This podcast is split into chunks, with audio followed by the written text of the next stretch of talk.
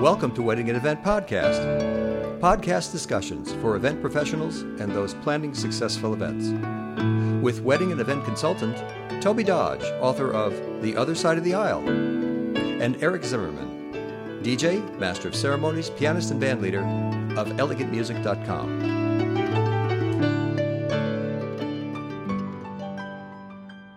Hello, everyone. The title of this episode is Weddings, an Unregulated Industry. Wedding and Event Podcast, Episode 53. I'm not one for lots of laws and regulations in areas where common sense should prevail. In creating this podcast, it has been my intention to present an organized body of information about wedding and event planning. The truth is, an informed couple makes good decisions. Wedding and event consultant Toby Dodge, through her many years of experience, is a wealth of information, a nice person, and totally willing to help. Through this podcast, it is our hope that listeners gain a better understanding of what they need for their event and enjoy the activity of planning their special day. Gathering information and being willing to talk to vendors and learn about their services are important activities leading to a successful event. Most wedding professionals are artists and enjoy the creative process and are very willing to share information. From these discussions, couples are better able to determine the importance of the services they will be hiring and put together a good team of vendors to help them realize their vision for their special day. And now, please enjoy Weddings, an Unregulated Industry. Wedding and Event Podcast, Episode 53. Did you want to continue talking about anything specific? I'm wanting to present a, a reference, a tool, when you're looking at an area that you're not uh, familiar with, or you know a little bit about, and that you don't know how to evaluate the data that's coming at you, mm-hmm. and you don't know uh, fully what the terms mean, that there's confusions, and then a, that a person will wind up uh, second guessing themselves, and they'll have uncertainty. well, I can tell you where I think the origin is that the industry grew out of a social and cultural revolution that was fueled by marketing and the development of individualizing events over a period of many years. Because when I entered it, I had no conception of a wedding coordinator or the term day of. Uh, the the term day of just kind of happened. Yeah, it did. Because you were helping on the day of the wedding. That's right. And that's how many people viewed themselves if they were working in a banquet center or if they were employed as a salesperson and helped on the day of. Sometimes it grew out of that. Mm-hmm. So there, there, it wasn't like it started from school, right? No, initially, yeah. You know, that you go to school to do this, and so I think it just evolved. Yes, and that's why it's so hard to delineate specifics because it isn't recognized universally other than the broad terms as a planner, a coordinator, and day of, God bless us all, the most misunderstood oh, and man. miscalculated. Oh my God level of service that I can think of. Yeah. I, I just know about our industry. I'm sure that this situation exists in different industries, but in ours, yeah.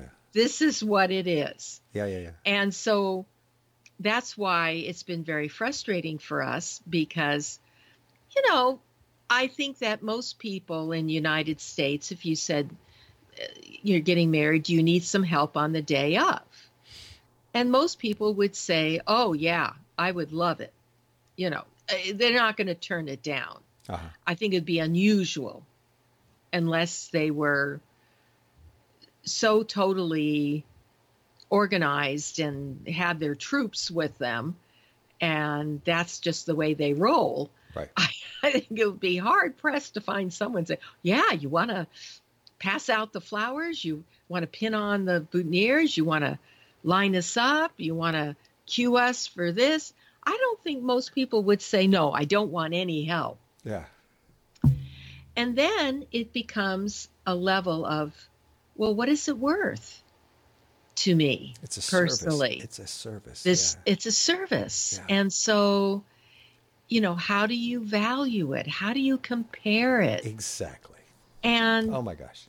so I started out, I did. I started out trying to help people understand what the value was by telling them if they were working in an office and they had a senior administrator that helped uh, the vice president or the president of of the corporation or the business, that administrator that just seems to know everything, knows how to connect people, find out information, remind people, keeps the train going. That sounds like his secretary, though. It doesn't sound like him. It sounds like his well, secretary. it it could be a secretary, although by the late '80s, um, it usually was considered.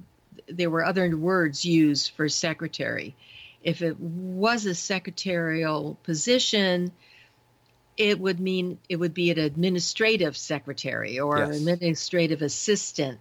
Secretary was kind of getting old fashioned, if I'm not mistaken okay. uh, whether it was you know just for making people feel like they had a better title i don't know but genuinely administrators started being used a lot Mhm. in offices that i recall and so i used to ask them what do you think they make do you think they make $10 an hour 15 20 $25 an hour. And I said, for someone, you know, that really knows what they're doing, they're trained, they've been around for a while. And in those days, going back to the late uh, 80s, most people said somewhere around $20 an hour. That was considered, you know, other than being a head of a department who would make more than that, that was considered a, a decent salary for administrative assistant or someone who was uh, well connected. Okay. All right. So that's kind of how I judged myself. And I said, I'm just not in your office. I'm helping you in my office. But it's the same level of knowledge and care. Hmm. And that seemed to click with a lot of people that were in the corporate world. They had something to compare it to. They to. had something that they could compare and value. yes. And I said, What's tough is that you don't know what I'm doing all the time because I'm not sitting next to you or in the next office. So for eight hours, you don't know what the heck I'm doing unless you're talking to me or we're in a meeting. I mean, I just used to talk plainly, you know, so people would understand Right. that I understood where they were coming from, But frankly. concerned of. Yeah. Yeah. So I remember having this conversation with uh, a young lawyer, female lawyer, and it was hardest on them because they had to work so hard, harder, I believe, in many ways, to make a name for themselves and be recognized. Now, today, I think there's probably as many women graduating from law school as there are men, if not more. But back 30 years ago, that wasn't necessarily the case. So, in that situation, if you are working for somebody or want to work with someone who is striving and is trying to na- make a name for themselves, then I think you have to meet them where they are and say, That's how I feel. I'm striving. Even though I only at, at that time had a year of graduate work, but I had, you know, a four year college education from a good university and, and grad school and a teaching uh, credential. And I had done lots of things, you know, uh, traveled, and I had worked in industries. So I felt, even though I was probably a good 10 to 15 years older than most of my clients, I felt I was on par with them, even though I did not have a a uh, doctor or a lawyer. It wasn't about the importance of their job. It was about competency, equal competency of what they were doing and what I was doing. And I think that's a very hard thing to separate. That because we all want to be valued, but part of being valued is feeling like we have that competency and that we're confident in in our exactly. Yeah. So that's kind of where I try to meet them wherever they are mm-hmm. or were. I think that having a client who is uh, themselves an administrator Mm-hmm. Yes, uh, a client who is a, in a service oriented or even an artistic bent, they get us, you know, that they're a little more understanding. I really enjoy working for artists and uh, working for people who are um, interested in a performance and they're interested in presentation and Mm-hmm. in, a- in a um, uh, and they and, and I don't want to belittle anybody's job or, or you know somebody who is uh, I, I think there's an artist there's an artist in everyone. When they uh, start to get into uh, planning their wedding, they become aware of crafts or they become aware of certain areas of expression. A case in point, uh, wedding I just did last night uh, at the Athenaeum, and this is a uh, literally a rocket scientist. Okay, who who got- Gosh who got, darn. who got married, and he uh, very intelligent man, you know, young man, and he um, he set upon doing this uh, entire thing himself. He's very very creative. Wow. He's very smart. Uh, but there came a time where he started asking me questions, and not that I don't mind answering questions, but he st- I started to see that his questions were based on no experience, mm. and that he really couldn't foresee Yeah. what a decision would mean and then what that would bode later on in the future that he's made this mm-hmm. particular decision.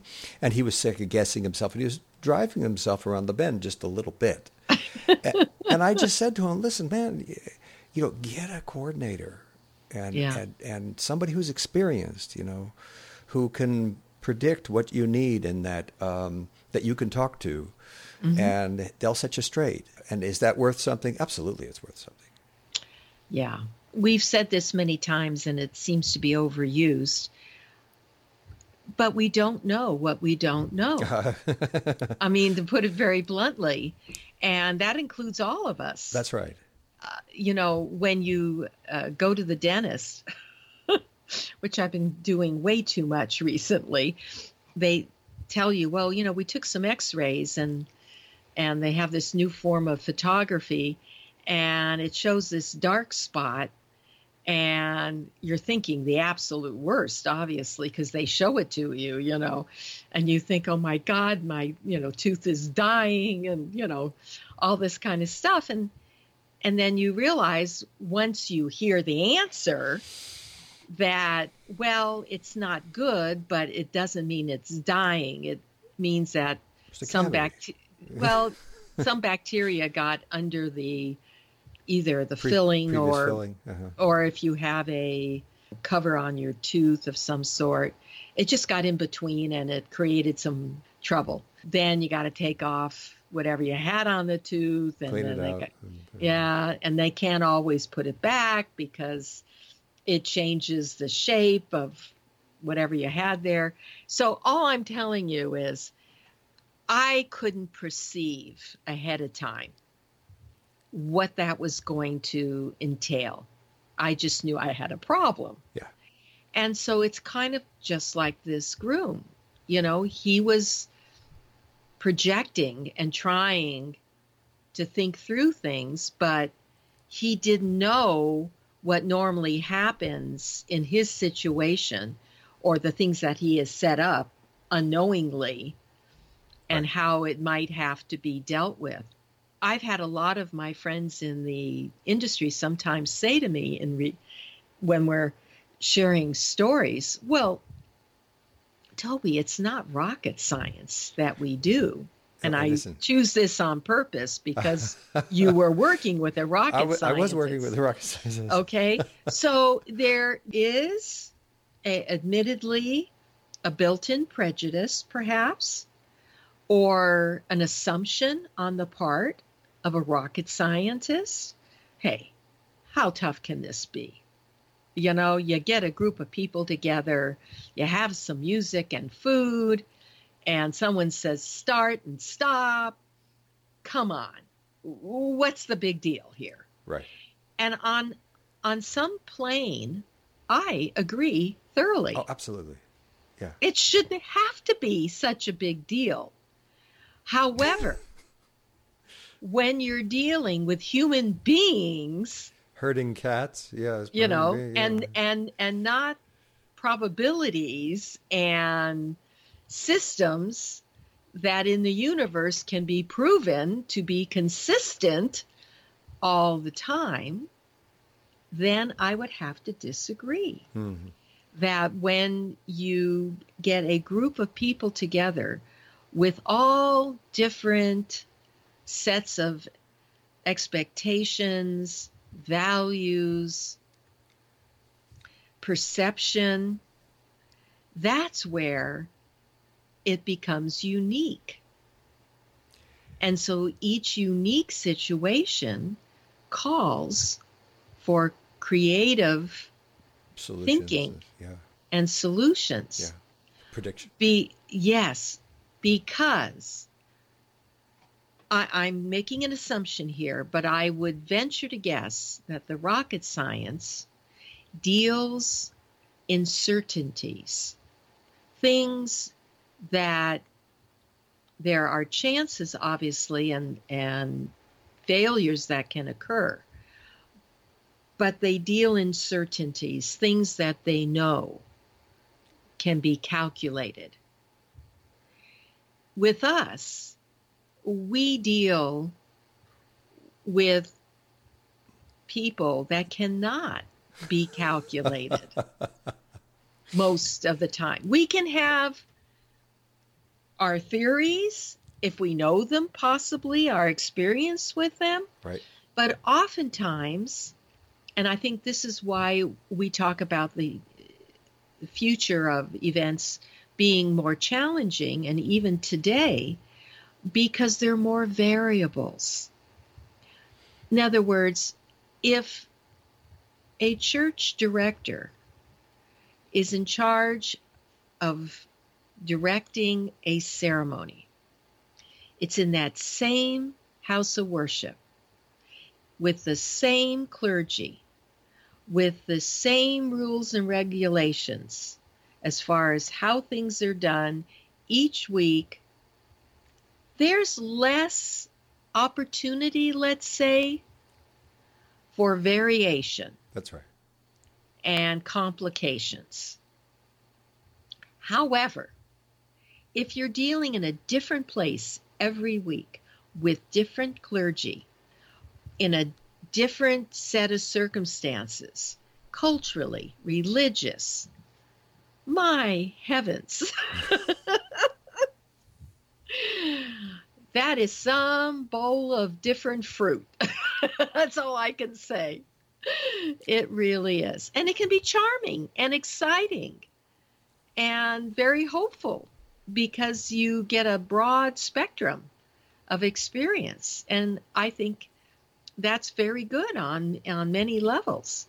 I'm just saying it must be very hard for some people who approach their event without realizing all the different properties. And I'm not talking about a physical property, but the properties of chance, exclusion, inclusion, change,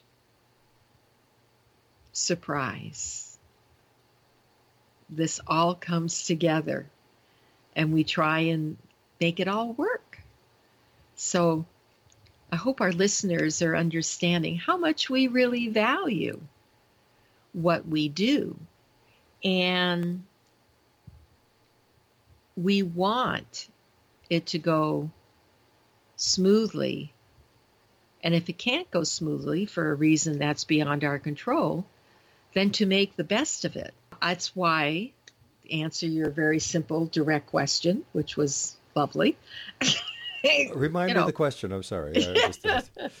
that's why I was teasing you saying that because I get off on a tangent often. Uh, but, you know, really thinking why it's so confusing for people to know what we do as planners and coordinators and wedding directors and event, event producers yeah. and and designers. I think we should always give the public more credit. I think they are much more savvy than sometimes we think. Because the more responsibility they have in their work and life situation, I think the more they recognize what is needed. Oh, yeah. I oh, think yeah person that has less responsibility has actually a harder time understanding. Wow. yeah, it takes one to know one. Uh, uh, I know, but it's it's true. I think. Yeah.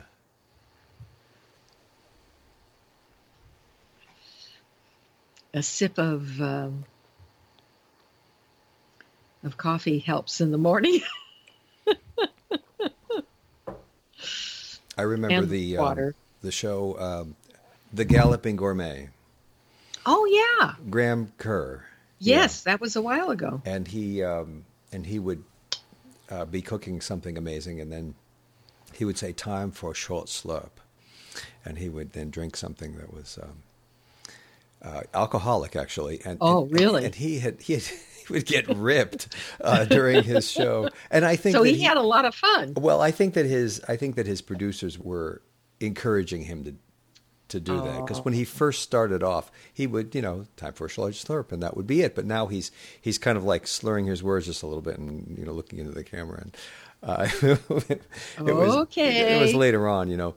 I, I don't think that he was necessarily a lush, but um, he enjoyed uh, himself. He, he he certainly did. He was so creative.